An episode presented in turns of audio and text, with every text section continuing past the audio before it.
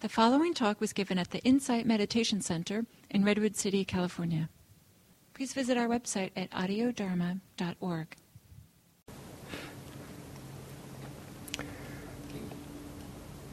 We talked this morning about how. Is that too resonant? Okay. We talked this morning about how yeah, there's too much echo in there. Is that better? Is that better? Can you hear me in the back? Okay. A little higher. that question, of course, is a trick question. If you can't hear me in the back, then how are you going to know?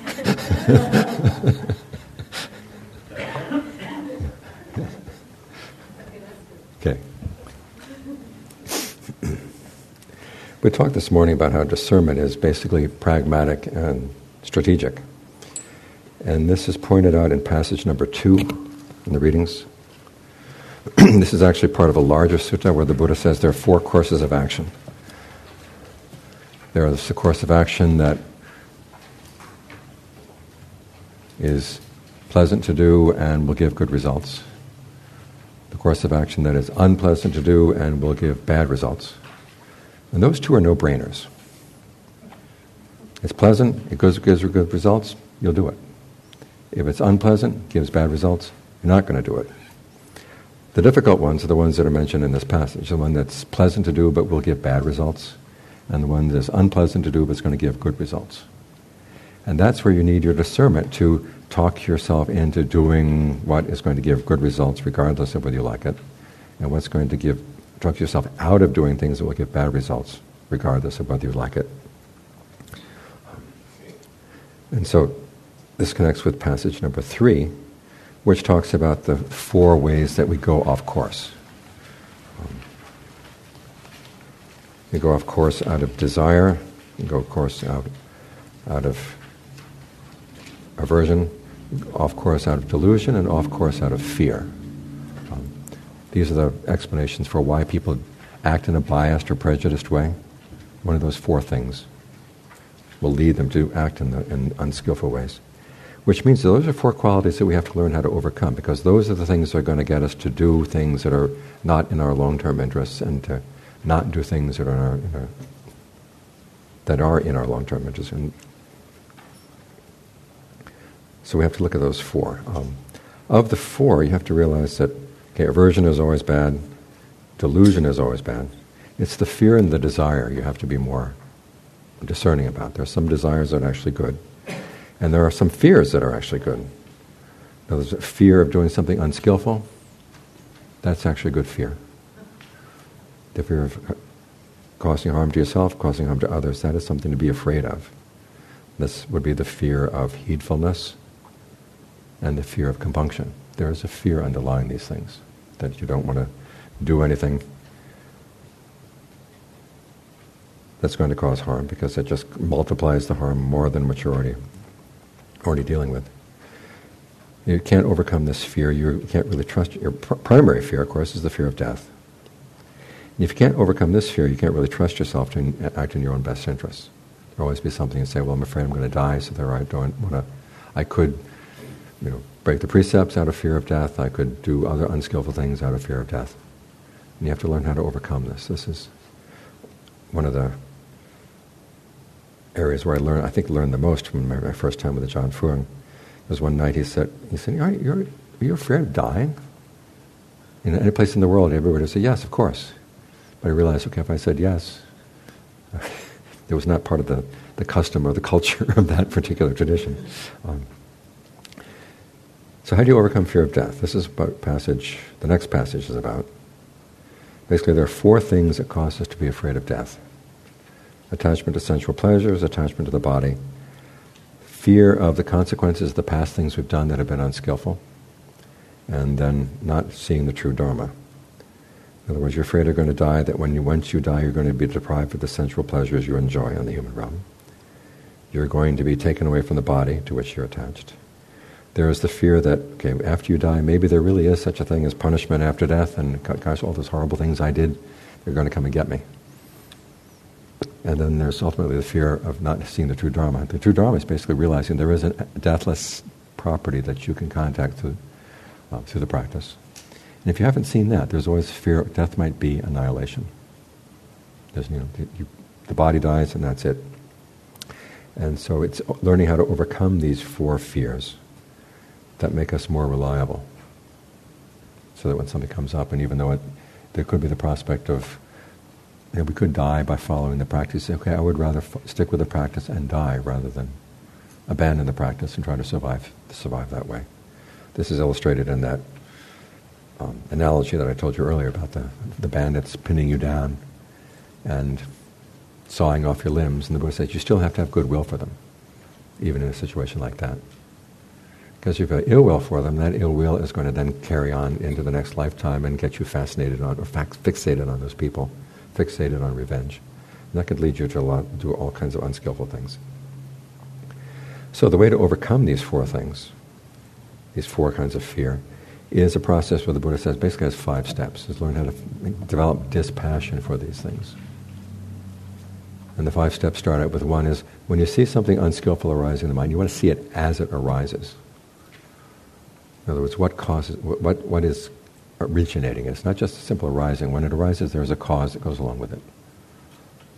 And you can apply this particular analysis if you want to to any kind of addiction you have. Number one, of course, is internet addiction. it's endemic up here. You walk into a, yesterday, walking into an airport lounge, what do I see? Everybody on their screens, you know. I have a friend who has a friend who's psychic, who's been for many years getting messages from you know, people who died and basically having to help them move on to the next, next level and has discovered in the past several years that the hardest thing for people to let go of after they've died is their devices. Can you imagine? so watch out. So suppose you have an internet, internet addiction. Okay, you have to see the moment it says you, I've got to check my email, even though you checked your email five minutes ago. Okay, what is it that it compels is the compulsion to go back, to get in there? So see that arising. Don't wait until it's become a full blown, you know, full blown desire. But what is the first spark in the mind? I'd like to do this again. See what's going along with it. What sort of physical symptoms do you have? What kind of mental systems do you have at that point that would induce you to say, I've got to go with this? Even though part of me knows that I'm way too addicted to the internet. Then you want to see it passing away. Because these impulses are not as constant as they pretend to be. In other words, part of your mind will say, if I don't give in to this now, it's just going to get stronger and stronger and stronger until it you know, turns into the thing and takes over. So I just got, I got to appease it now while it's still manageable. It's not really that way. The, the impulse will come, the impulse will go. And it's not like it builds up to kind of a crescendo. It comes and goes, comes and goes. The part of the mind that wants you to go, that will make it seem more like a crescendo, but you have to see it does come and it goes, it stops. Even desires or anger that seem to be unending do have their point. Um, ang- anger is one of the most difficult ones to see because once there's been a moment of anger arises in the mind, there are hormones that get into your system. And then even though the moment of anger will have passed, the hormones are still there, and you interpret that, oh, it's a sign I'm still angry. Pick it up again. You've got to remind yourself, okay, the hormones are one thing, the physical symptoms are one thing, the actual anger is something else. Don't confuse the two. So it's good to know that. You look for the arising of the thought, you look for the passing away of the impulse. And then the third thing you look for is the allure. The allure. Why do you go for it? What is attractive about this? What do you think you're getting out of this? What are the excuses or what are the reasoning in the mind that says you got to go? For, and that something about you wants to go for this. Now, in some cases where you know that the impulse is unskillful, part of the mind will try to hide it from you. You don't like to admit yourself that it really does, you know, you know, those thoughts of revenge. There was a great New Yorker cartoon where two witches are over a big boiling cauldron, and one of them is tasting the brew, and she says, It's too sweet, you put in too much revenge. okay, what is it about revenge that's sweet? You know?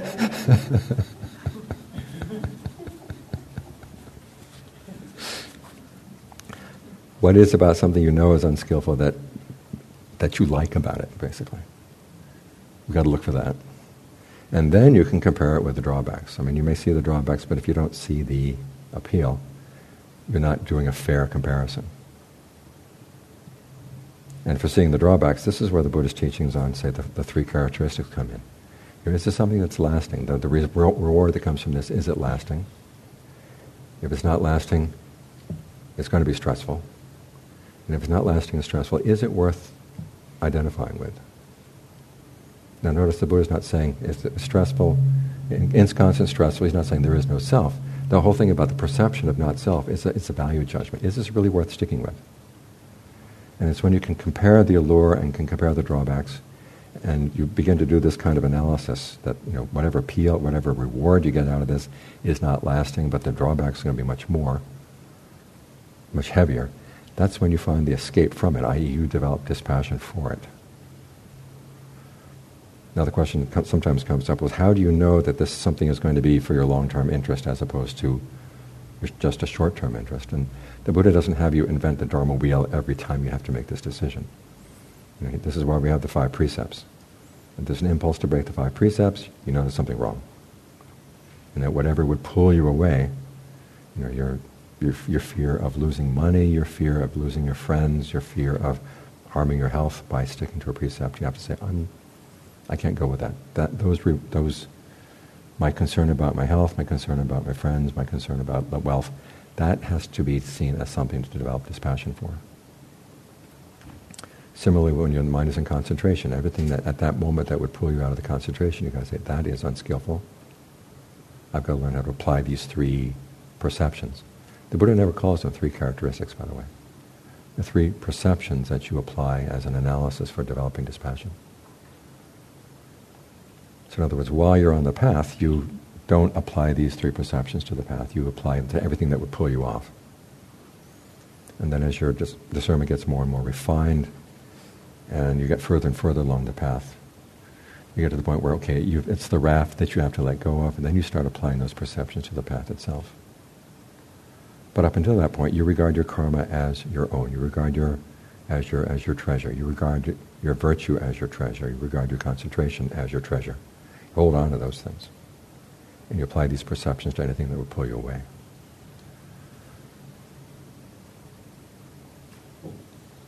If it's a case of a, you know an obvious addiction, okay. You, again, you apply them to the source of the addiction, and then whatever you can find that will leverage you away from the addiction, you're going to hold on to that for the time being. This is one of the reasons why this is good to develop a state of concentration that you can access when you need it. It gives you an alternative source of pleasure. Because a lot of the times the mind will say, I'm really hungry for something right now, and, you know, I'm desperate for pleasure. Or I worked hard all day, I need to give myself a little present. Well, a little present of something that's going to be unskillful in the long term, that's not a present. You say, well, if I can just breathe in a way that feels refreshing, breathe in a way that feels good, that takes a lot of the edge off that hunger for immediate gratification. So use that as your leverage. And then as you uh, examine the detachment. Question in the back. Traveling mic, traveling mic.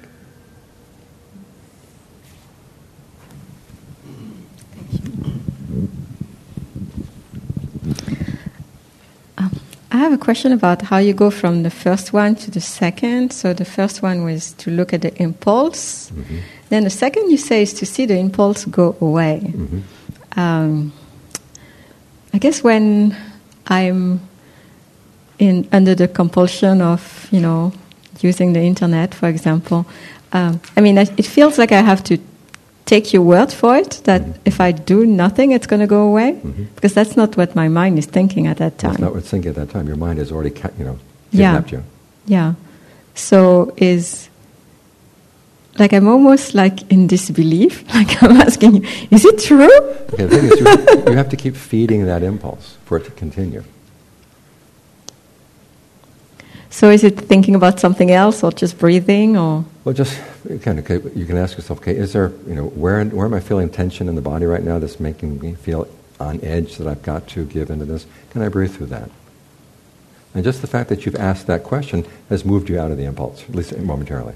Oh, so using, you're using this tactic that will naturally lead you to seeing it. Can, it. it can lead you. That can you, lead you, you, okay. it, yeah. Mean, there's a famous story in Thailand about this one woman who went to see Chao Khun Upali, who was a monk who was reputed to have a very sharp tongue. And so you, know, you went in to see him at your own risk. And she had just lost her only child, her son, who was 20 some years old. And she was just desperate. You know, she'd said, you know, ever since he's died, I can't think of anything but how much I miss him and how sad I am about this. And he said, oh, you're just saying that to impress other people.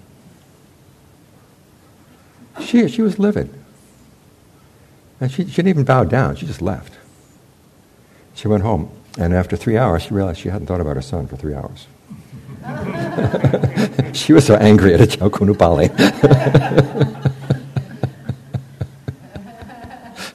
so she went back and bowed down. so that's replacing one defilement with another one. But, but it does help you see that the things you think that are there in the mind, they're eating, eating, eating away, and seem to be relentless, they're not as relentless as you think. Part of your mind is actually feeding them. And when you can see that, that's when you realize, okay, if I don't feed this, they're going to go. And what feeds them, of course, is the, is the thought, okay, this is just going to get worse and worse and worse until I finally give in, so I might as well give in now. Or the other thought that says, well, you're going to give in anyhow, so well, let's make it easy for both of us, and, you know. those kinds of things, you know. Because those, those are the thoughts that continue the, the impulse. So this is basically, okay apology.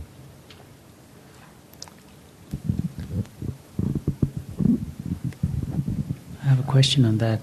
Uh, watching the impulse come and it go away, and then the allure part, uh, that seems to be a little uh, tricky because it seems like um, sometimes the mind has got all sorts of stories to tell you, like, uh, oh, it's a you need to look at it. Uh, it's your work or something of that sort. And I mean, in cases where it is not my work or something, then it's easy to easy to tell myself that no, there, those other addictions, I can just tell myself, no, no, there is no need to go there at all. But when it comes to uh, addiction to you know checking emails and things like that, it seems almost like the only way I'm able to discipline myself is like saying, okay, I'm going to have a set amount of time in the day that I will use for internet, mm-hmm. and I'm not going to do anything beyond that. It can work on maybe weekends or something or holidays, but it doesn't seem to work at all on weekdays. Mm-hmm. Comments, suggestions. Okay, well, again, you've got maybe on the weekdays you say, oh, the weekends you look at the email twice a day. At work, you look at it four times a day, max. Times a day.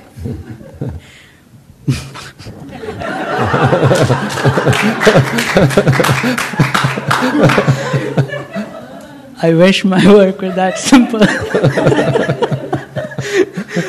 okay. This is obviously this, a, this is a monk talking to you.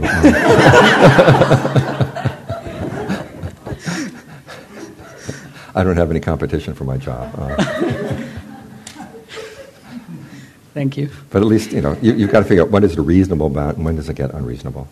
And then if you catch yourself, well, I catch, I look at my email and then I look at Yahoo News and then I look at this and then I look at that and it gets further and further away from your work. The next time you feel the impulse, you say, okay, remember what happened last time? I looked at the news and then all of a sudden, you know, I was off, you know, you know doing something else. But it's never usually so much, uh, somehow for some, for, fortunately maybe, but I'm not particularly attracted to the news, mm-hmm. but it seems like I'm more attracted to uh, an email message that comes from a colleague or something, and I might have sent him something, and I might, I'm expecting a rep- response or something. Mm-hmm. There's that impulse to go and keep checking, keep checking. Mm-hmm. Um, it's like pushing the L button, L yeah, button. You know? Yeah, mm-hmm. get, get me, give me the, give me the uh, response. Mm-hmm. Uh, the button is not going to give me the response, but right. it seems like there's that impulse. Uh, I don't know. Don't know what, what to say. Well, again, if you found that you know, the last time I checked email, it was five times before I actually got the message.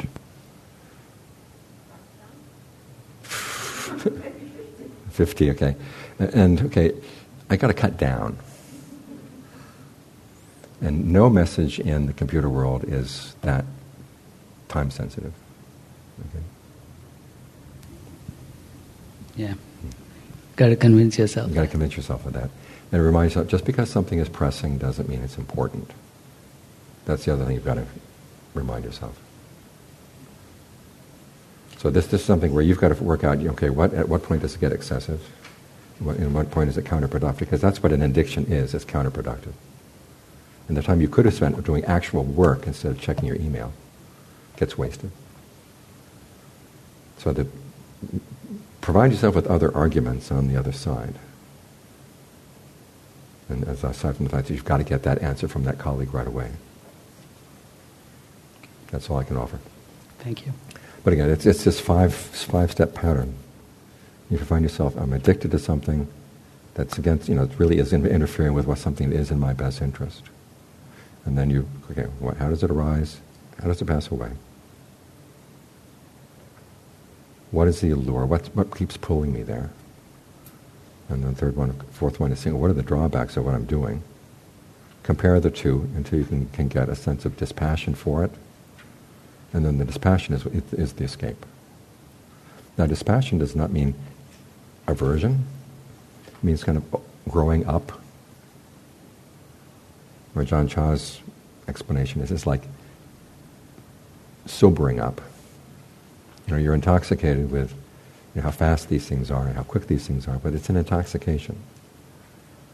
And the part of, a more mature part of your mind will say, look, I don't have to check 50 times before I get the message. It's obviously that's all the work I could be doing otherwise is getting wasted.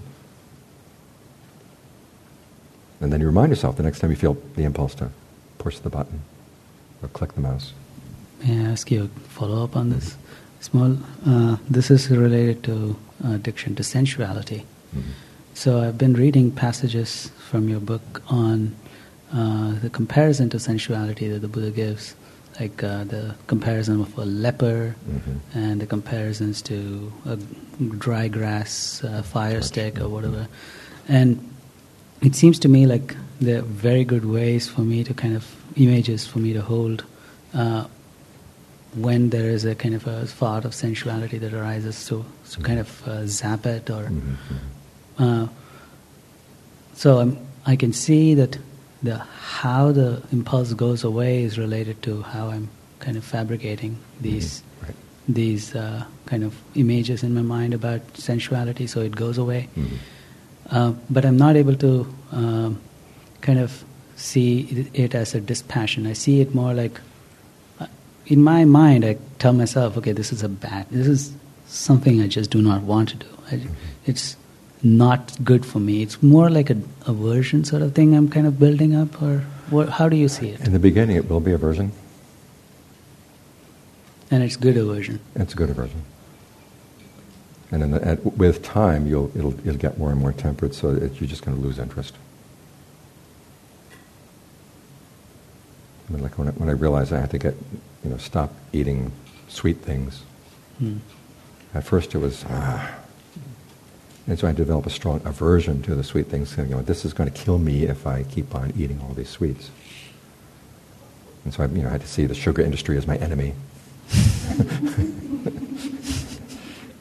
and then after a while, it got so that, you know, b- being away from sugar, the smell of sugar became repulsive. And I just, you know, then, then I lost interest. And that's, that's how it happens. I mean, there will be an aversion to begin with because you really got to fight things in the beginning. Mm. And then as you get more and more successful and you develop a better repertoire, you don't need to keep on using the club. But don't be afraid to use the club in the beginning. All right. You know, they talk about being gentle, sitting, you know, having your anger sit down with you, have a cup of tea. Being, you can't do that in the beginning it's going to poison your tea. You know? Right.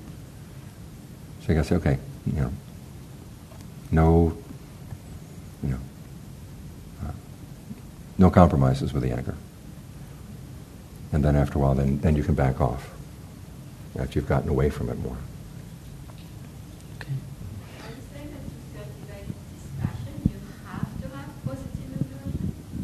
To, to, yes, I'll, I'll, I'll repeat your question because you didn't have the mic. Um, do you have to have positive aversion to beginning to develop this passion? In the beginning, yes. Again, it has to be aversion toward the, the drawbacks. This is going to really do me harm. I don't want that. And you have to make it strong enough so that all those other voices that come up in the mind that say, oh, yes, you really do, it's okay, it doesn't matter. You have to, mm, no. And then after a while you begin to realize, okay, that's excessive, I don't need all that. But it's, you have to artificially create the positive aversion. Again, it really helps with the sugar industry. I mean, or, or the sugar, or reading about the sugar industry helps with that. You know, there's somebody out there who's actually trying to hook me. And so I said, I'll show them. it was like being a Western monk in Thailand. You know, on, on, the one hand, you hear about all these stories about how the Thais really are amazed with Western monks and everything. Well, it's kind of like the amazement you see with a dancing elephant. I mean, the fact that they can dance is amazing in and of itself. You don't expect them to dance well, you know.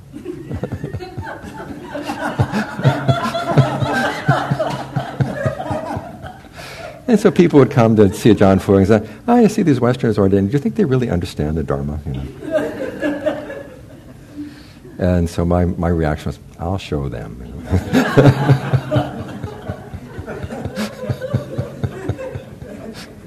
so that's using, using an unskillful mental state to counteract a more unskillful mental state. You know?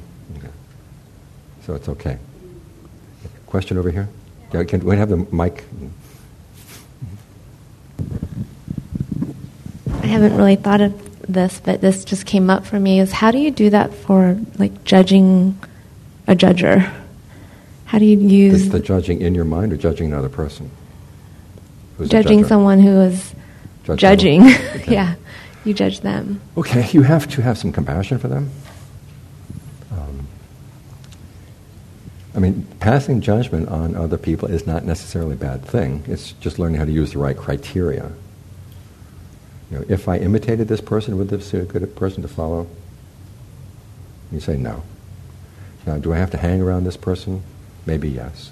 In which case, how do I train myself so that I don't get pulled into their way of thinking? One. And two, how I don't, I don't start getting judgmental about the person. You've got to have compassion. Would it be the same for like judging your own judging thoughts? Okay, well, ask your judging thoughts what kind of criteria are you using? And are you actually giving the person that you're judging, are you giving them a fair chance?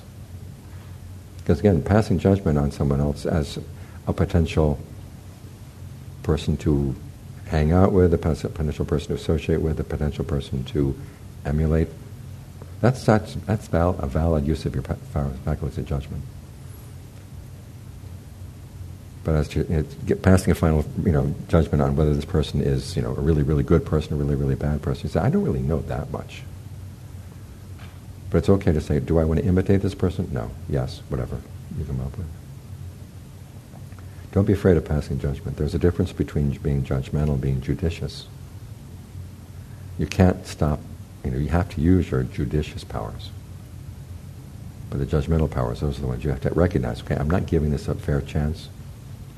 I'm not really looking at all the, all the evidence before I pass my judgment. I've got to withhold judgment for the time being. Thank you. Okay. Question here? Here, here comes the mic. Thank you. So it's about the the second passage. It's about the fool. Mm-hmm. So the fool doesn't do something which is unpleasant to do, but which leads to what is profitable right, when right. done. So he doesn't do it. And then my question is the non doing of that course of action leads to what is unprofitable. Right. Mm-hmm. How can inactivity lead to something? Okay, but the fact that there was something you could have done that would have been profitable, but you don't do it, the results are going to be unprofitable. Is that only is that given the fact that he's a fool? No, it's given the fact that he's not doing it. but for an arahant, he can be totally static. Yeah, because he doesn't have any work he has to do, or she doesn't have to do any work to do that they have to do anymore, in terms of perfecting their mind. Maybe you can help me understand. So the fool doesn't do what is profitable, and then is it because there's an opportunity cost? That he's there's not. A, there's an opportunity cost, yeah, that he's missing or she's missing. Okay. All right. This, this is particularly for the issue of you know, being on the path and learning it's okay. If, you know, if I actually develop powers of concentration, it would be good for me, but I'm not going to do it. Because, gee, I'm sitting all those hours and it's going to be painful, and so I just won't do it. And there's a lot you're missing out on as a result.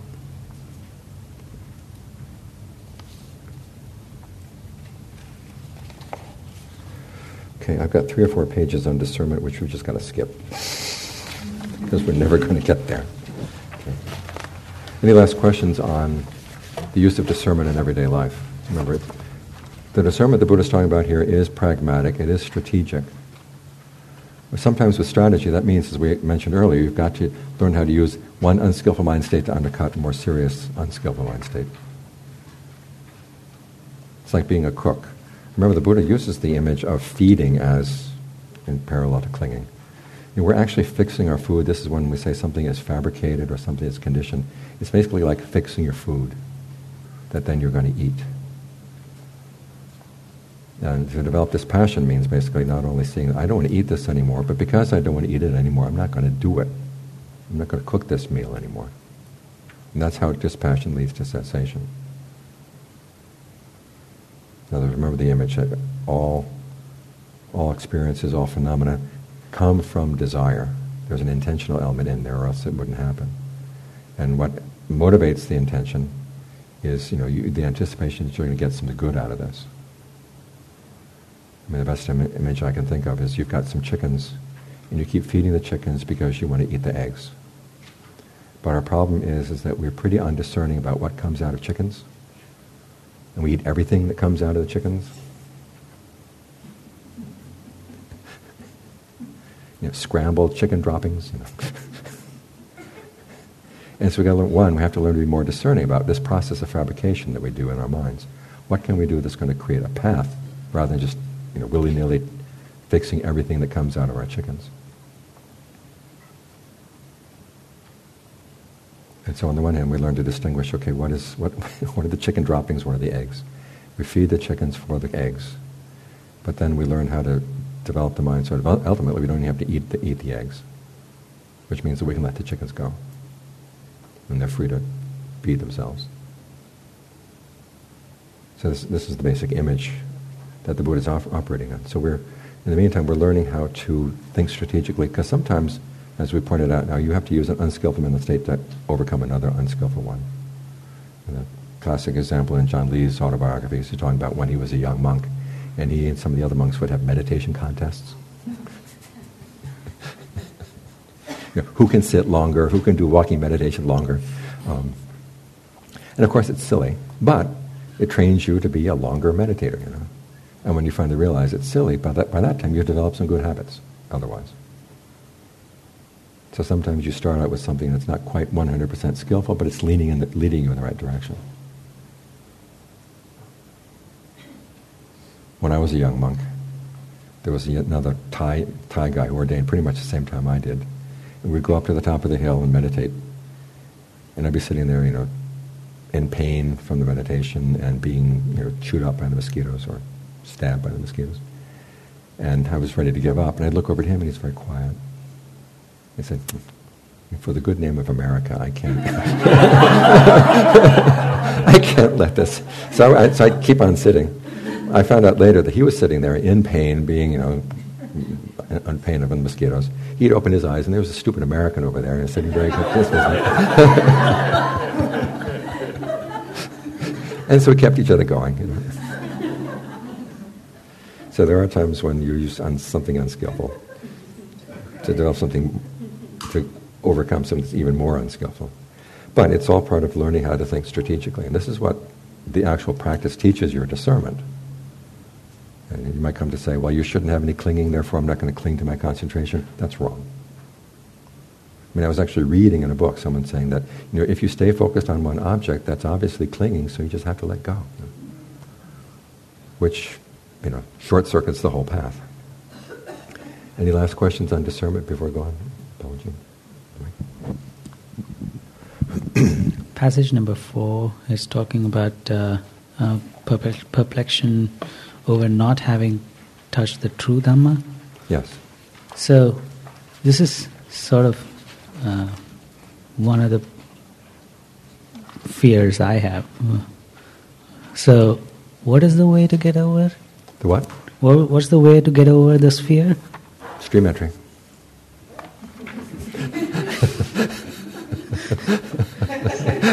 Something more. You, you thought the perfections were just you know, sort of talking down to lay people? No, this you've got to work on getting the stream. Okay. All right. Why do you look shocked? No, well, uh, it's a lofty goal. Yes. Because mm-hmm. that's the only way you're going to totally overcome your fear of death. Otherwise, there's always that possibility that maybe the secular Buddhists are right, there is nothing after you die. And you have to have it, you have to be able to see for yourself, oh, that's not true. There is a deathless element that you can contact. There's something that doesn't die. And then you realize, okay, it would be better to die than to, you know, break my precepts. It would be better to die than to uh, go away from the path. Mm. And that confirms this for you. Up until that point, there are always going to be doubts. So, you use fear of death to motivate yourself, but we have to ultimately overcome this fear of right. death. When mm-hmm. Mm-hmm. Yeah. Hmm. And the fear that you're, that you're using to motivate yourself then turns into heedfulness yeah. and compunction. You know, I don't want to do anything that would, that would be you know, more dangerous than death. And you've got to see it that way. And when you have that, that set of values, then you know, that's, that's when these become perfections. Thank you. Well, that which that relates to the next section, which is on goodwill.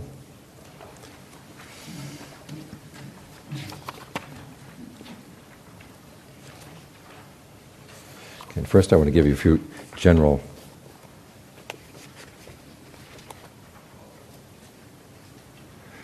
notice we're not covering all the readings. You can read them on your own. but I want to give you the main points before you, before we leave.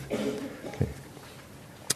The word here is metta, which I translate as goodwill rather than loving kindness. Because love is a different word in Pali. It's pema, as in pema children. And pema, or love, is not something that you can make universal. And the Buddha points out how there is hatred that comes from love, there's love that comes from hatred. It's an interesting analysis. You know, you love X, so and so someone else treats X well, you're going to love the other person. You love X, so and so mistreats X, you're going to hate that person. You hate X, someone else treats X well, you're going to hate that person. so you hate X, someone else is bad to X, you're going to love that person. It's all very arbitrary. It's not a universal you know, something you can universalize. Whereas goodwill, as I said earlier this morning, is the desire for beings to be happy and realizing that, as, we, as we'll discuss goodwill under the, under the heading of discernment, what does discernment teach goodwill? One of the lessons you learn is that people are going to be happy through their own actions. So you're basically wishing, may this person be skillful. And you can think of this of anybody. The people who are already skillful, you can wish this. Then may they continue being skillful. People who are unskillful, may they change their ways. This is what goodwill means. Um, one of the lessons I got in goodwill was talking. Ajaan Fuang was talking one time about how he had a snake move into his room. Sort of unexpected roommate. And he, he, knew the snake was in there. The snake would hide behind, he had this one piece of furniture in the room. The snake would behind, hide the piece of furniture as the Ajaan Fuang would come in the room. And to begin with, he used it as a, as a test for, okay, can I have goodwill for the snake? And so for three or four days, he just, you know, thoughts of goodwill, thoughts of goodwill, thoughts of goodwill. And, you know, he'd come into the room, the snake would hide. Okay, goodwill to the snake. And then finally, at the end of the third day, he said, okay, I've learned to overcome my fear of the snake. I think this is enough. and so he sat and meditated and said, basically said in his mind to the snake, he says, not that I don't like you, it's simply that we're different levels of species and it's very easy to misunderstand one another. I love that. and there's plenty of room out there in the forest for you to be a happy snake. Um, why don't you go out in the forest? And he left the, left the door open, and the snake left. And so I thought that was really interesting. And he said it was from his goodwill for the snake that that's how he wished it. In other words, he's not saying, I'm going to sit there and love you and pet you. Um, sometimes goodwill means we have to be apart. So it's not really so much loving kindness, it's you wish well for the other, the other side. And as I said this morning, there's, there's that, um, ish, that image in the, in fact, the sutta that we're going to be looking at in a minute, um, where they talk about the mother willing to sacrifice her life for her child. The Buddha is not saying you have to be willing to sacrifice your life, love, your, your life for everybody, or cherish people that much. You are willing to sacrifice your life to maintain your goodwill, as in the case of the bandits sawing your limbs off. You still have to have goodwill, even though it means you're going to die. But you want to maintain that goodwill. Now, this brings goodwill under the under the purview of what, what does discernment tell us about goodwill? Tells you what it means to wish others well, i.e., may they act on the causes for true happiness. May they understand them, be willing and able to act on those causes. It also teaches you what it means to create a mind state in yourself. As the, the Buddha gives us analysis of what he calls the three kinds of fabrication. There's bodily fabrication, which is the breath, verbal fabrication, which is directed thought and evaluation, i.e., the way you talk to yourself about an issue. And then there's mental fabrication, which is the perceptions you hold in mind and the feeling tones that you're creating um, inside you. And you realize if you have ill will for somebody, you, you, have to, you have to take that apart in terms of these three fabrications. Change the way you breathe. To ask yourself, how am I talking about this issue that is aggravating the ill will? Can I talk about it in a way that promotes goodwill? And then that relates to the perceptions you're holding in mind, which would be mental fabrication. All too often, when we're passing judgment on someone, we're way up here in the judge's seat and they're way down there we feel that my passing judgment on that person has no impact on me, I'm free to judge them in whatever terms I want. But the Buddha is reminding you, if you go around, you know, having a having ill will for other beings and seeing nothing but their weaknesses and their bad points, it's going to be very hard for you to actually treat others well. So you actually need to look for the good in other people as a motivation, as, as a way of nourishing your own goodwill the image he gives is, you know, someone who's walking through the desert and they see, and they're t- hot, trembling with thirst, tired. They see a cow's footprint with a little bit of water in the cow's footprint. They realize if they tried to scoop up the water, it would make it muddy, so what do they have to do? They have to get out and slurp it up. Now, you wouldn't want anybody taking a picture of you while you're doing that. You know? And you feel that it might be beneath your dignity, but you've got to do it because for, it's for your own survival. In the same way, when someone's been mistreating you and say, I can't feel goodwill for this person, or I can't see the good of this person, that's beneath my dignity. But then you realize, okay, I, I need that person's goodness in order to make sure that I'm more skillful around that person. At least keep that goodness in mind. And so you're willing to, in, in, what you might telling yourself, lower yourself to look for the person's good points so that you're not going to mistreat the person. So it's another image the Buddha has you hold in mind. That would be a perception, that would be a mental fabrication that you would use to take apart the mind's conversation that's telling you, well, this person did this, this person did that, and it's really outrageous, and how can I stand this? And wait a minute. Human beings are like this. Ajaan Fuang had a student one time who was, she was a nurse, and she was the victim of some gossip among the other nurses. And she was really getting sick and tired of the gossip, and she was went to meditate with him one time, and she had this vision of her many lifetimes as being like a hall of mirrors, going back, back, back, back, back, back, back, and she's probably realizing I've probably been the victim of gossip many times in the past. It just became over, overwhelming and oppressive.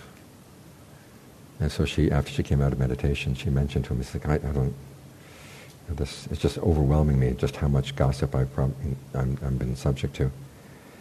He said, well, who asked you to be born? in the human realm. this is the human realm. You were the one who wanted to be born as a human being. This is what human beings do. Shocked her. But then she sent me one of those messages that she remembered for the rest of her life. And you're here on this realm. What do you expect out of this realm? You can't let yourself get upset by the fact that human beings are behaving like human beings. You, know? you gotta say, I gotta rise my, you know, raise my, my mind above that. Now notice that when the Buddha talks about goodwill, he doesn't say it's part of your innate nature to have goodwill for others. He says it has to be, the potential is there, but we can also be just as, we have the potential also to have ill will or to have very limited goodwill. So he says ha- it has to be a determination. You have to make up your mind that, yes, this is something I want to do. I need to develop this. And it is also a form of mindfulness. You have to keep reminding yourself, I've got to have goodwill for this person. You turn on the news, you see somebody doing something on the news that you don't like, got to have goodwill for this person.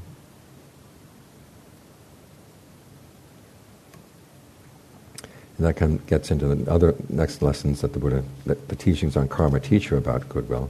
One of the questions is, why do you need it? And the first reason is to guarantee the skillfulness of your actions. If there's people that you cannot have goodwill for, it's going to be very easy to mistreat them. So when you're engaging with somebody, you've got to have goodwill for them, no matter how difficult they've been. Because what you're going to come away from the situation, regardless of how it comes out, is your, you know, the, the karma that you create by your actions. And so in order to guarantee for yourself, I'm going to be more likely to treat this person in a skillful way or act skillfully in this situation, I've got to have goodwill for everybody. That's the first reason. Remember that the question of having goodwill for others is not whether they deserve your goodwill or not. It's not a question of deserving at all. It's a question of, okay, you need it. You need to develop this goodwill. And it's interesting, that the Buddha talks about goodwill as a restraint. It's basically, it puts restraint on your unskillful actions. Because we tend to think of goodwill as this big, open, you know, unfenced state of mind. But it's there to put restraint on your, on your impulses that would pull you in the other direction. So it is a form of restraint.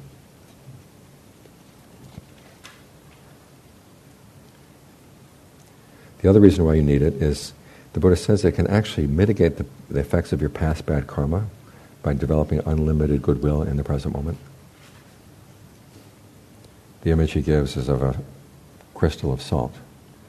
He says, your, your past bad actions are like a crystal of salt. Your mind is like a body of water.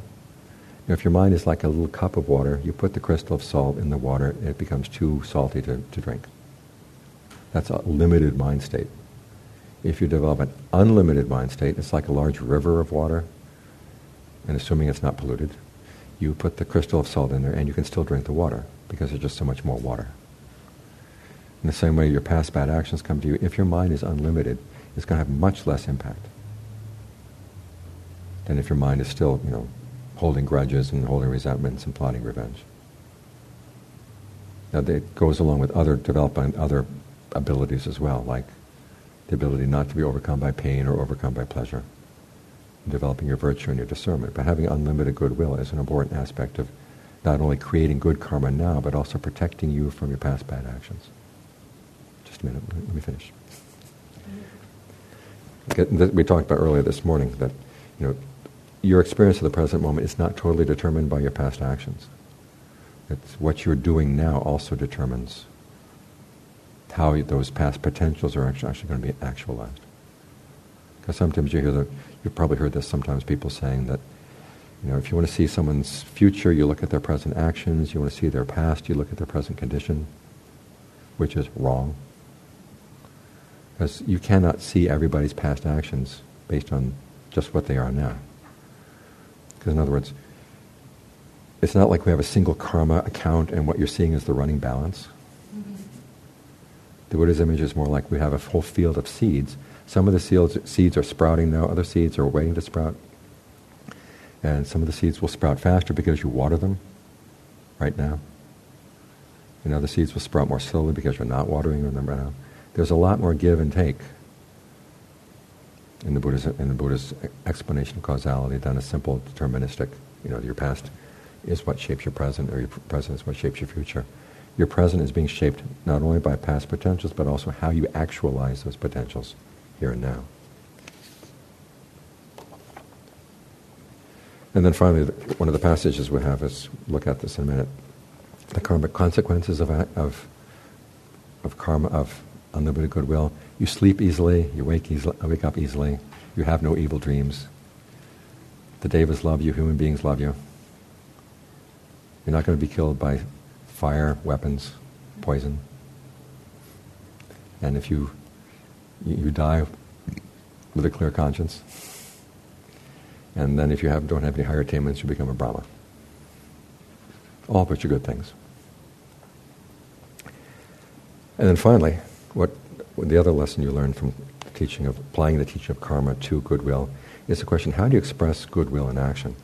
And it's not necessarily through being tender with people. And my own experience in the forest tradition is that I had never been so criticized in my life in such sharp terms as I was by my teacher.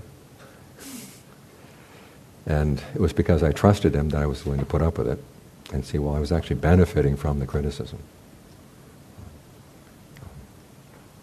Sometimes I didn't even know how, how harsh the criticism was until I tried it on somebody else. I'll give you a brief story. There was a woman who came regularly to practice at the med- meditation at the monastery. She was the wife of one of the higher officials in the local roads bureau.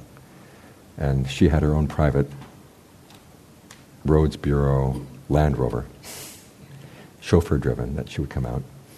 And she liked to park it right next to my hut. Now, this was after her husband had completed a road into the monastery, complete with a parking lot. But she still liked to park it next to my hut. It was killing the grass. I didn't like this. So one day I noticed, I was looking under the, the meditation hall, and I found a big railroad tie. And there was a spot where she had to go through a very narrow passage to get into the spot next to my hut. So I figured, this is it. So I put the railroad tie in the way. And the next day, they drove up. She got her chauffeur to get out, move the railroad tie, and park up. so I went back and I put the railroad tie back in place. And she, that evening, as she was leaving the monastery to go back home, you know, she got the chauffeur to move the railroad tie again, so they got out. So I put it back in place. I figured, she's got the message. Next day, she comes driving up, stops there. She's getting the chauffeur to get out, move the railroad tie again and I have to be there. And I happen to use a phrase that Ajaan Fuang had used with me many times, which was, "Don't you understand human language?"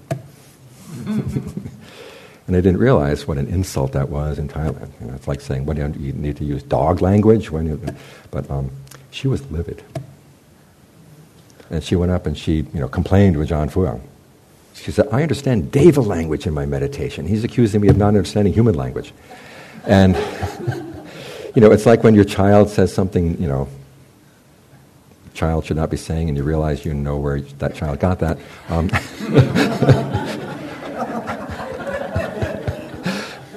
there was another woman who was watching all this, and she said, All Ajaan Fuang could do was laugh.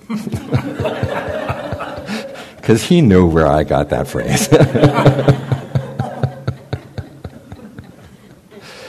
and so she went up and she tried to meditate, and she couldn't get into concentration, and she finally realized it was because she was angry at me. So she came down and apologized, and that was the end of the story. But um, at any rate, being having goodwill for other being, people does not necessarily mean you always treat them with tenderness. Sometimes you have to treat them with harshness because it's the necessary way that's going to work. The Buddha himself said there are times when he would say things that are unpleasant because it was the right time and place. And the skill, of course, is learning the right time and place. Know, when you treat people with gentleness? When you have to treat them a little bit more harshness so that they actually protect themselves? So how do you really help other people? Is you get them to be virtuous. You try to induce them to follow the precepts. You try to induce them to overcome, you know, passion, aversion, and delusion. You're respecting the fact that they are agents, and not just recipients of your actions, but they are agents, and they're going to be, you know, experiencing the results of their actions. So if you can get someone who's not observing the precepts to observe the precepts, that's how you show your goodwill. If there's someone who's easily overcome by passion, aversion, and delusion, you can get them to pull back some. That's how you show goodwill. So those are some of the lessons that karma teaches you about how what goodwill is and how to develop and why to develop it. Are there any questions? Yes. Yes.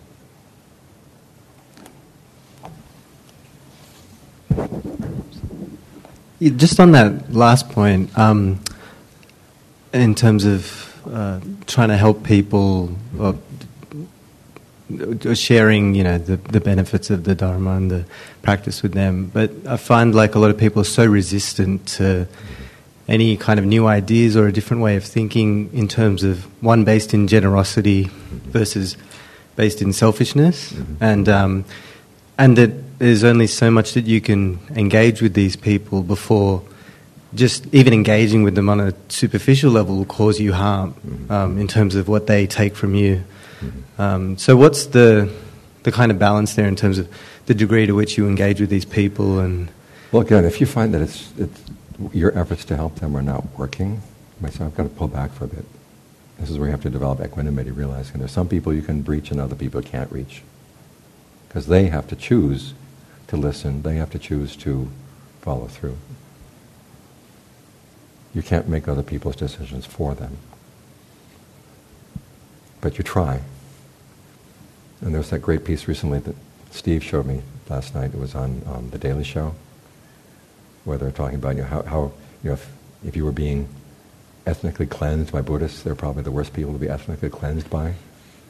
But he's saying, well, you're, you're, we're not depriving you of anything that really was yours to begin with, you know. which would be really, you know, infuriating. Um, so you don't want to come with a, the sort of Buddhist, Buddhist holier-than-thou attitude. But you have to look at, okay, where are these people? What would be the kind of lesson that they actually might listen to? If they're being selfish, you say, well, hey, you know, maybe you could advance your own, what you think is your own interest by being, showing a little bit more kindness to other people. And I know in the case of my father, if I was going to give my father some Buddhist advice, I would never use the B word. you know. Just kind of, okay, this is basically common sense. So again, you don't come with this, you know, this is what Buddhism had to say, but you know, it, you know, just basic common sense. And if you can present it that way, that makes it easier for some people to take. But there are a lot of people out there you can't, you can't reach. And I mean, just to follow up on that, I mean, if you kind of give them the opportunity and then they decline it, in and then you know, is it okay to just kind of move on from that relationship and Right. leave it behind? That's, that's up to you. Really depends on what, how you read the situation.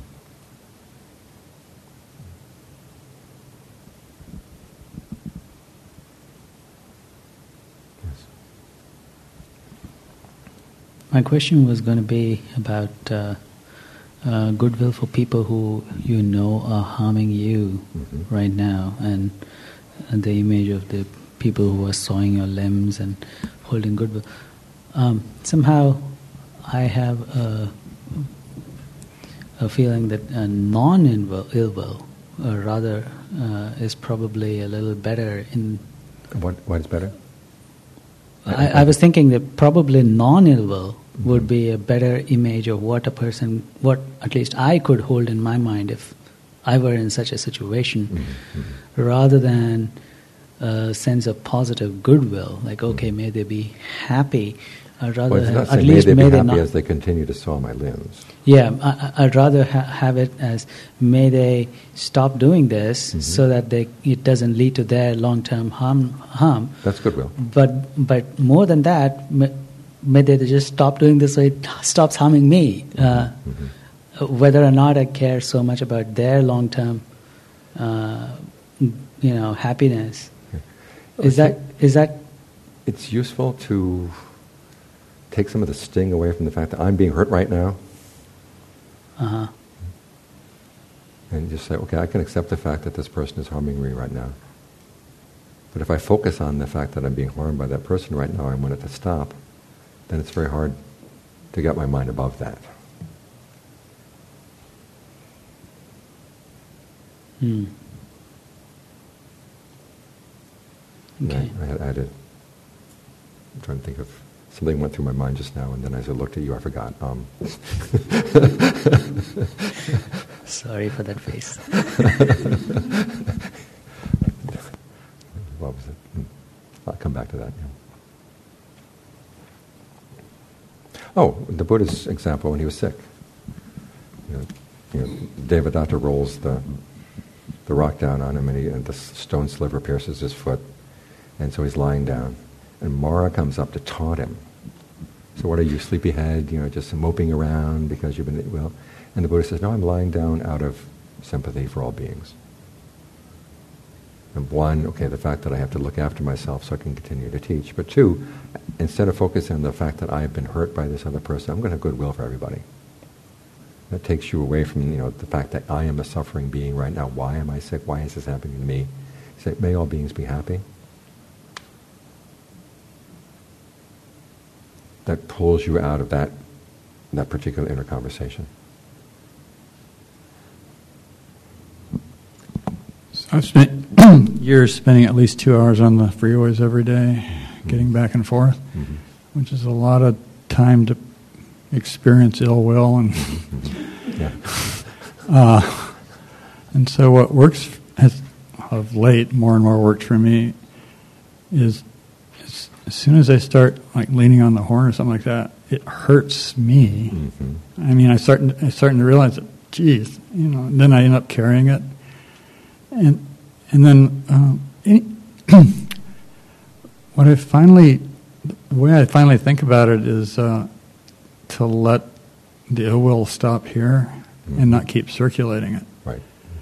and um, and that kind of works for me. Like if somebody cuts me off, and, oh, you know, they shouldn't have done that and everything. That, Mhm. if I just kind of sponge it up, um, you know, not be, you know, protect myself and all, but Mhm. it's like it doesn't keep recirculating, and uh, and I don't come away kind of polluted by it. Yeah. Well, again, there's somebody up there thinking, "Who is that idiot leaning on his horn?" And so you say, "Well, I don't want to give them more fuel for passing this on." It, and it's with any kind of bad karma. You think, "Well, man, it stop right there," Yeah. and don't think of it as you have to sponge it up. It stopped right there in front of you. Okay. It's your choice as to whether you're going to pick it up or not. Ajaan Lee has a great image. I mean, it's like other people say really nasty things to you. Mhm. It's like they spit out something, and you go down and you pick it up and eat it. now, who are you going to blame? You know, Yeah. for the fact that you get sick?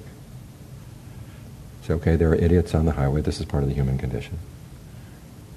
And don't say, well, geez, this is really outrageous. How could they do that? Well, they're doing it every day. That makes sense. The idea that I'm hurting myself, actually, Right. Re- realizing that they're not hurting me. Mhm. Uh, yeah. Yeah. Any questions?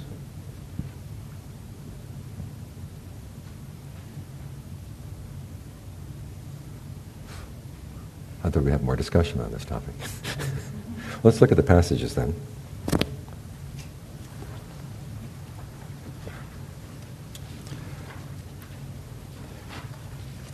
The basis of goodwill is this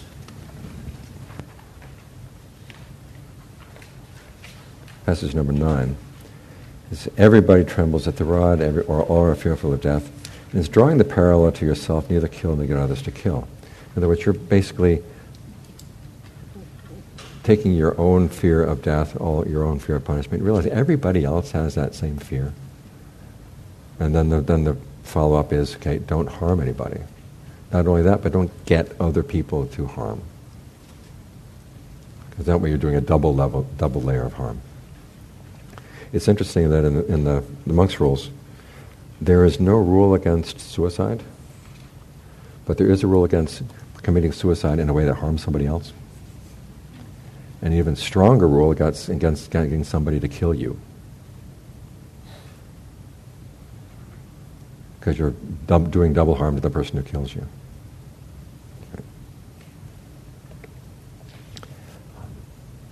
Next two passages are, you know, you'd hear about metta phrases. Well, these are the Buddha's metta phrases. Think, happy at rest, may all beings be happy at heart, whatever beings there may be, weak or strong, without exception, long, large, middling, short, subtle, blatant, seen and unseen, near and far, born and seeking birth. Seeking birth, that's um, simple way to see that's a character of, it's a class of beings that haven't found the place where they're going to settle down yet. It's kind of intermediate stage where they're still looking around.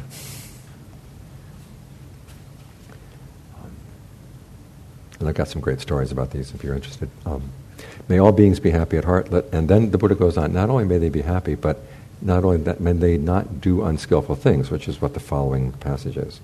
Um, let no one deceive another or despise anyone anywhere, or through anger or resistance wish for another to suffer. So not only are you saying, I want you to be happy, but also I don't want you to create the causes for your own suffering by despising other people or mistreating other people. So again, you're treating everybody as agents, not simply as recipients of your actions.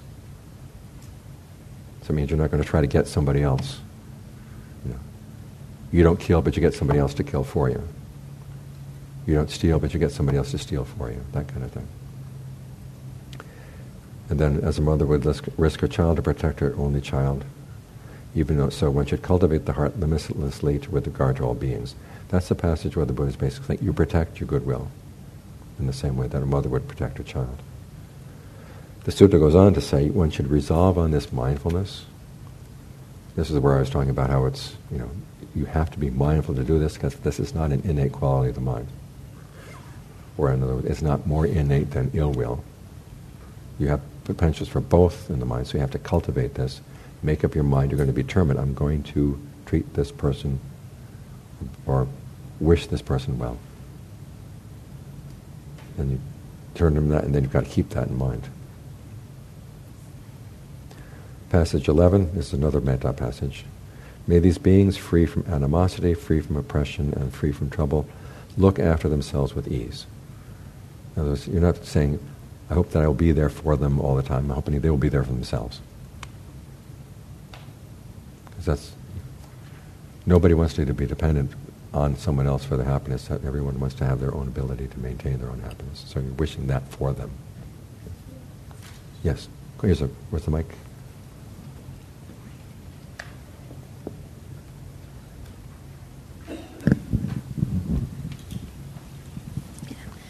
Um, can we talk a little bit about goodwill to ourselves mm-hmm. and what form that should take?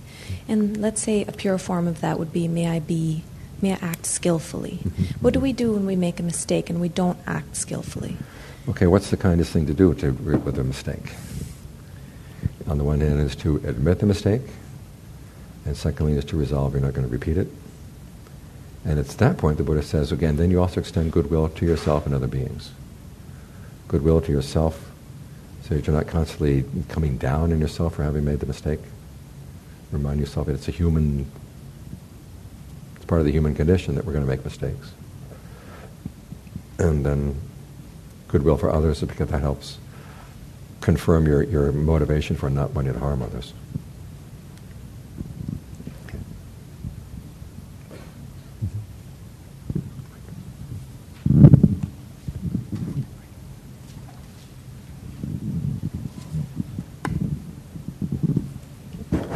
Follow up to that question, suppose you know you've made a mistake mm-hmm. and you want to remember that you made that mistake so you don't repeat it. Mm-hmm.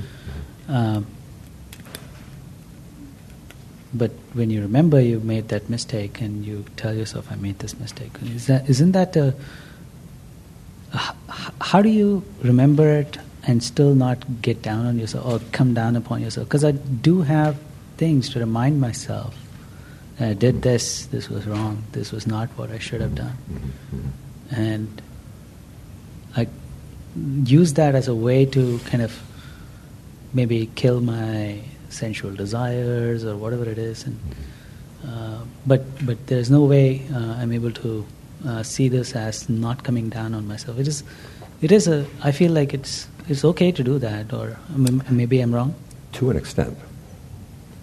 I mean, you have to make sure, as the Buddha said, there are times when you have to be harsh with other people out of goodwill.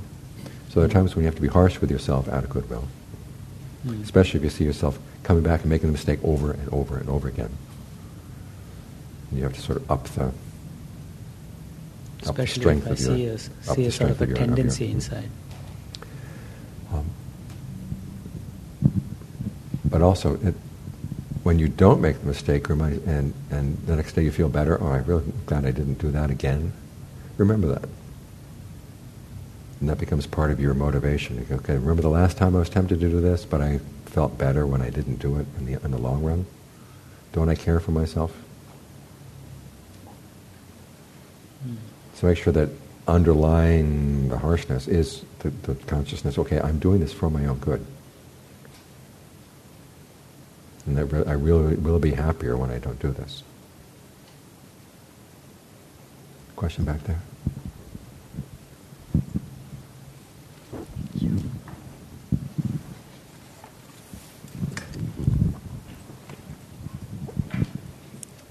Okay, so I have a question that relates to um, goodwill and discernment. Um, I've been thinking about that a lot lately in kind of thinking that the link between the two, like I feel that if you that I feel like goodwill supports discernment. And discernment supports goodwill. And discernment supports goodwill. They help each other along. Yeah. Can you talk a little more about how goodwill supports discernment? Like the example that comes to my mind is um, if you see someone else suffering mm-hmm. and you have goodwill for that person, you will be more able to discern discern sorry my accent to discern what they may need that you could do to help mm-hmm. Uh, could you talk a little more of how goodwill helps good discernment? Goodwill helps well you know, the buddha's teaching the four noble truths. He's concerned about putting an end to suffering. And that's he says this is the best use of your discernment. And this, this is where the teachings in the suttas really emphasize that, okay, the whole underlying motivation or the best use of your discernment is to put an end to suffering. Uh, and that, what is that motivated by? It's motivated by goodwill. May beings be happy. Compassion comes out of goodwill. Yeah. Because basically you've got compassion, goodwill, compassion, empathetic joy. And goodwill is the umbrella. And then compassion is when you see somebody suffering, goodwill basically wishes for the suffering to stop. If you see somebody who's happy, goodwill is happy for their happiness and wishes it to continue. So goodwill is what covers the whole. I guess when I see the Eightfold Path, like I would be thinking, or um, I interpreted it when I was doing the program as I'm doing the path for myself. Mm-hmm. Um, but the question what I was asking was, you know, goodwill for others. Goodwill supports discernment towards others. Mm-hmm. You know, so I can see that goodwill supports discernment towards myself, right? Mm-hmm. Um, if I'm like, if I hate myself, I won't be able to see things to improve or something. But the the question that interests me uh, is how goodwill would help goodwill towards someone else will help you have more dis- discernment towards them. That makes sense.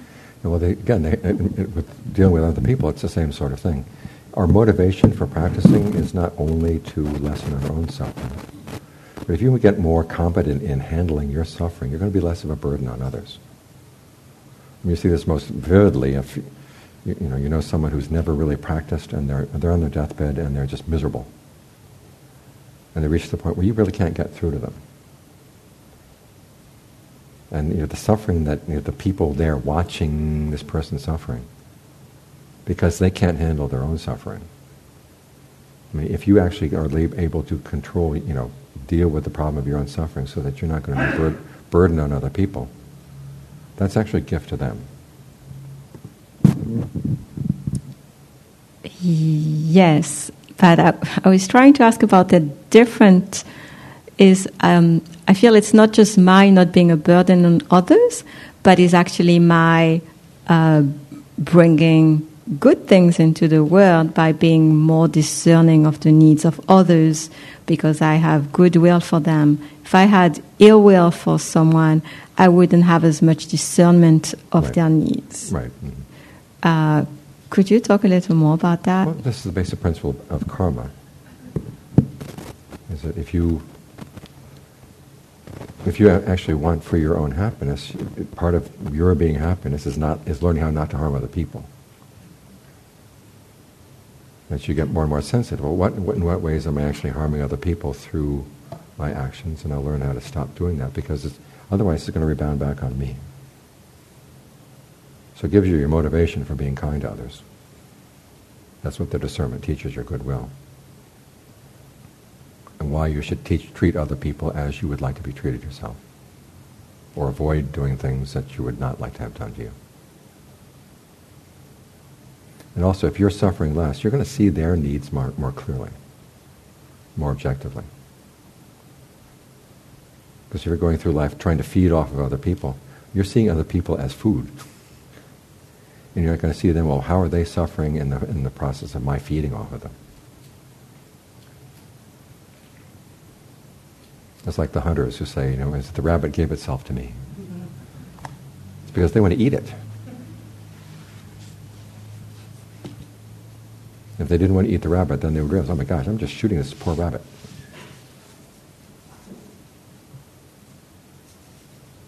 So if you're able to take care of your own inner needs, then you see somebody else. It's not so much what can it, what how can I feed off of this person. The question is what can I offer this person now. So that even your help, I mean, there are cases when your help to somebody else is actually your, your way of feeding off of that person. Gotta watch out for that. Question over here.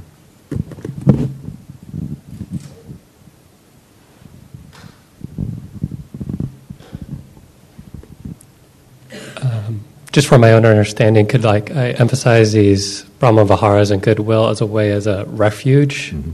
using those skills as a refuge towards like unskillful acts and my own well-being. Mm-hmm. Is that like a way of summarizing? Well, again, it's things? protection for you. Yeah. The Buddha talks about you having goodwill for others as a protection for yourself. And you know, as, as you're doing the practice, that's also protecting others. The image he gives us of acrobats. One acrobat is standing on the other one. Each one has to look after his own or her own balance, so as not to throw the other person off of balance. That's the way in which looking after yourself, you're going to be looking after others. He says the other, the opposite principle also works. There are times when going out of your way for others, being more compassionate to them, having more endurance as they abuse you, is developing your own own inner strengths. So the two go together. Know, that whole issue about you know, are you going to be helping others? You're going to be helping yourself in the practice. And for the Theravada, there's no clear line. As you're helping yourself, you're helping others. You're helping others. You're helping yourself.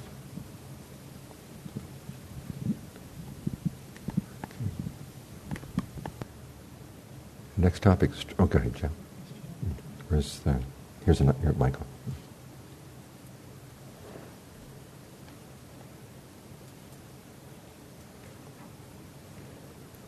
So then, how do you discern when um, your helping others is not actually helping them, even though you think that it is, or it ap- appears that it may be? this is where you have to really look carefully. So, what questions would you ask yourself, even to broach that? Like, how would because we become so embedded in, oh, I'm helping this person, I must be helping myself, it's a good thing, what would be the an, an indicator that, ah, there might be something underneath that very subtle? What would be some flags to say, mm, maybe not? Um, to know when you're overextending yourself, you have to ask yourself, how's my meditation going? Is my meditation getting worse as I'm helping more and more and more and more people? That's the first thing you would look at. And then if you know they begin to show signs that they don't like your help, maybe that's a sign that it's not really helping them. Because sometimes they're showing signs all over the place, and you're you know, you're ignoring them. You have to. Are you getting resentful? Yeah. Or well, again, are you getting resentful for the help you have to give? And then you have to ask yourself, okay, is this is my parent. Okay, I have to learn how to put up with resentment and teach myself not to resent. Um,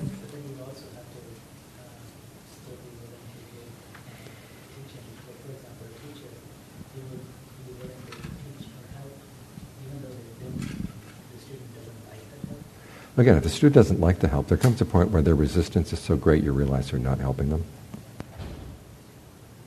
I mean, you have to say things that they're not going to like, but then you have to see, okay, what is this person's reaction? Which is one of the reasons why, you know, as a teacher, I have to say some outrageous things to my students, just to see, are they willing to put up with criticism? It's good to see how they react to criticism. It's like when you're dating. You're dating someone, you what, what is this person like when he or she is angry? So you say something to make them angry.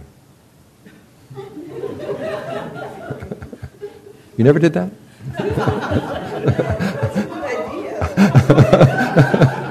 I mean, obviously, look at me, I'm a monk. I mean, I haven't done that, but. But I always wanted to know, you know, what, what is this woman going to be like if she, you know, if I can make her angry, really make her angry without meaning to? What's her anger like?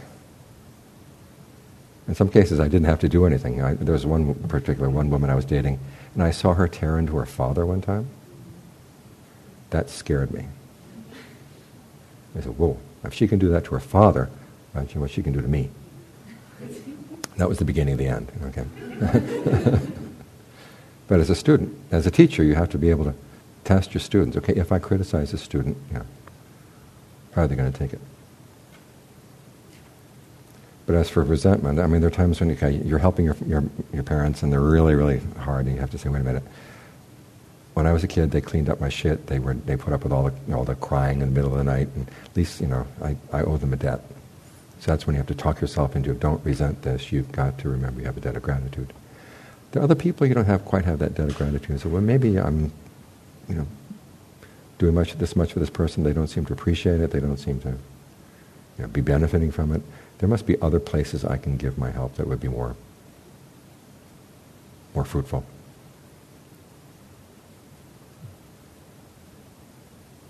Yes, in the back.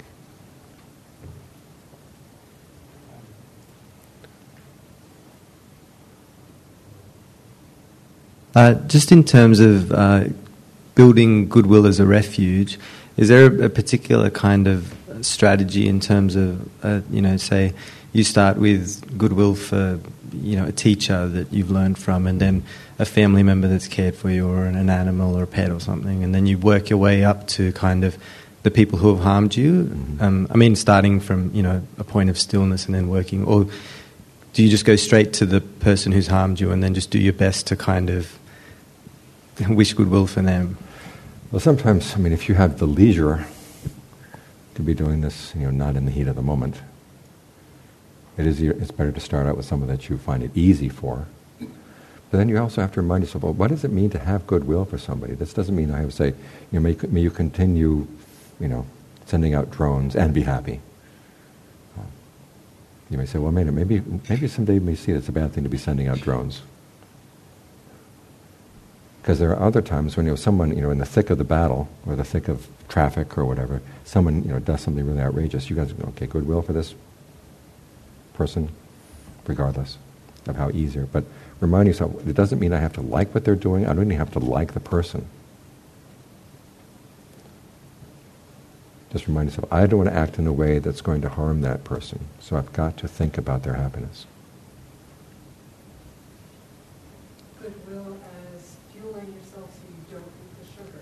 Goodwill is fueling yourself so you don't eat the sugar of revenge. So as, as a beginning exercise, you want to work your way up gradually. But then you want to be able to go right to whoever you're dealing with, regardless of how much you like them or dislike them. Is it okay um, to kind of think in the same way of the foulness of the body or the aversion aspect to think how they're suffering and to use that as a way to, to develop compassion towards them? That's one way of doing it. In fact, the the Buddha in that passage where he talks about being able to think about the good points of other people as a way of fueling your goodwill for these other people. He says sometimes you will run into people you can't see anything good about them at all. He says in that case you have to have compassion. This person is creating a lot of bad karma for him or herself. And so it's not up to me to pile on sort of to make things even worse. Again, that, that's again, this is a kind of restraint. This holds you back from wanting to do harm to that person. So, as with the contemplation of the body, you start out with bodies that are easy to contemplate and say, "Oh, yeah, that really is ugly." And then you work up to ones that are, you know, you find more and more attractive. But then, when it actually comes, you're confronted with someone who's really attractive. But you know, if you got involved with that person, it would really be bad. That's when you've got to, you know, right then and there, be able to think about that. Pull up that perception. So when you're dealing with someone who's really difficult, you have to be able to pull up the perception, okay, I've got to have goodwill for this person. And then remind yourself, well, how did I create the ill will? Through the way I was breathing, the way I'm talking to myself, I've got to change the way I breathe, change the way I talk to myself about this situation.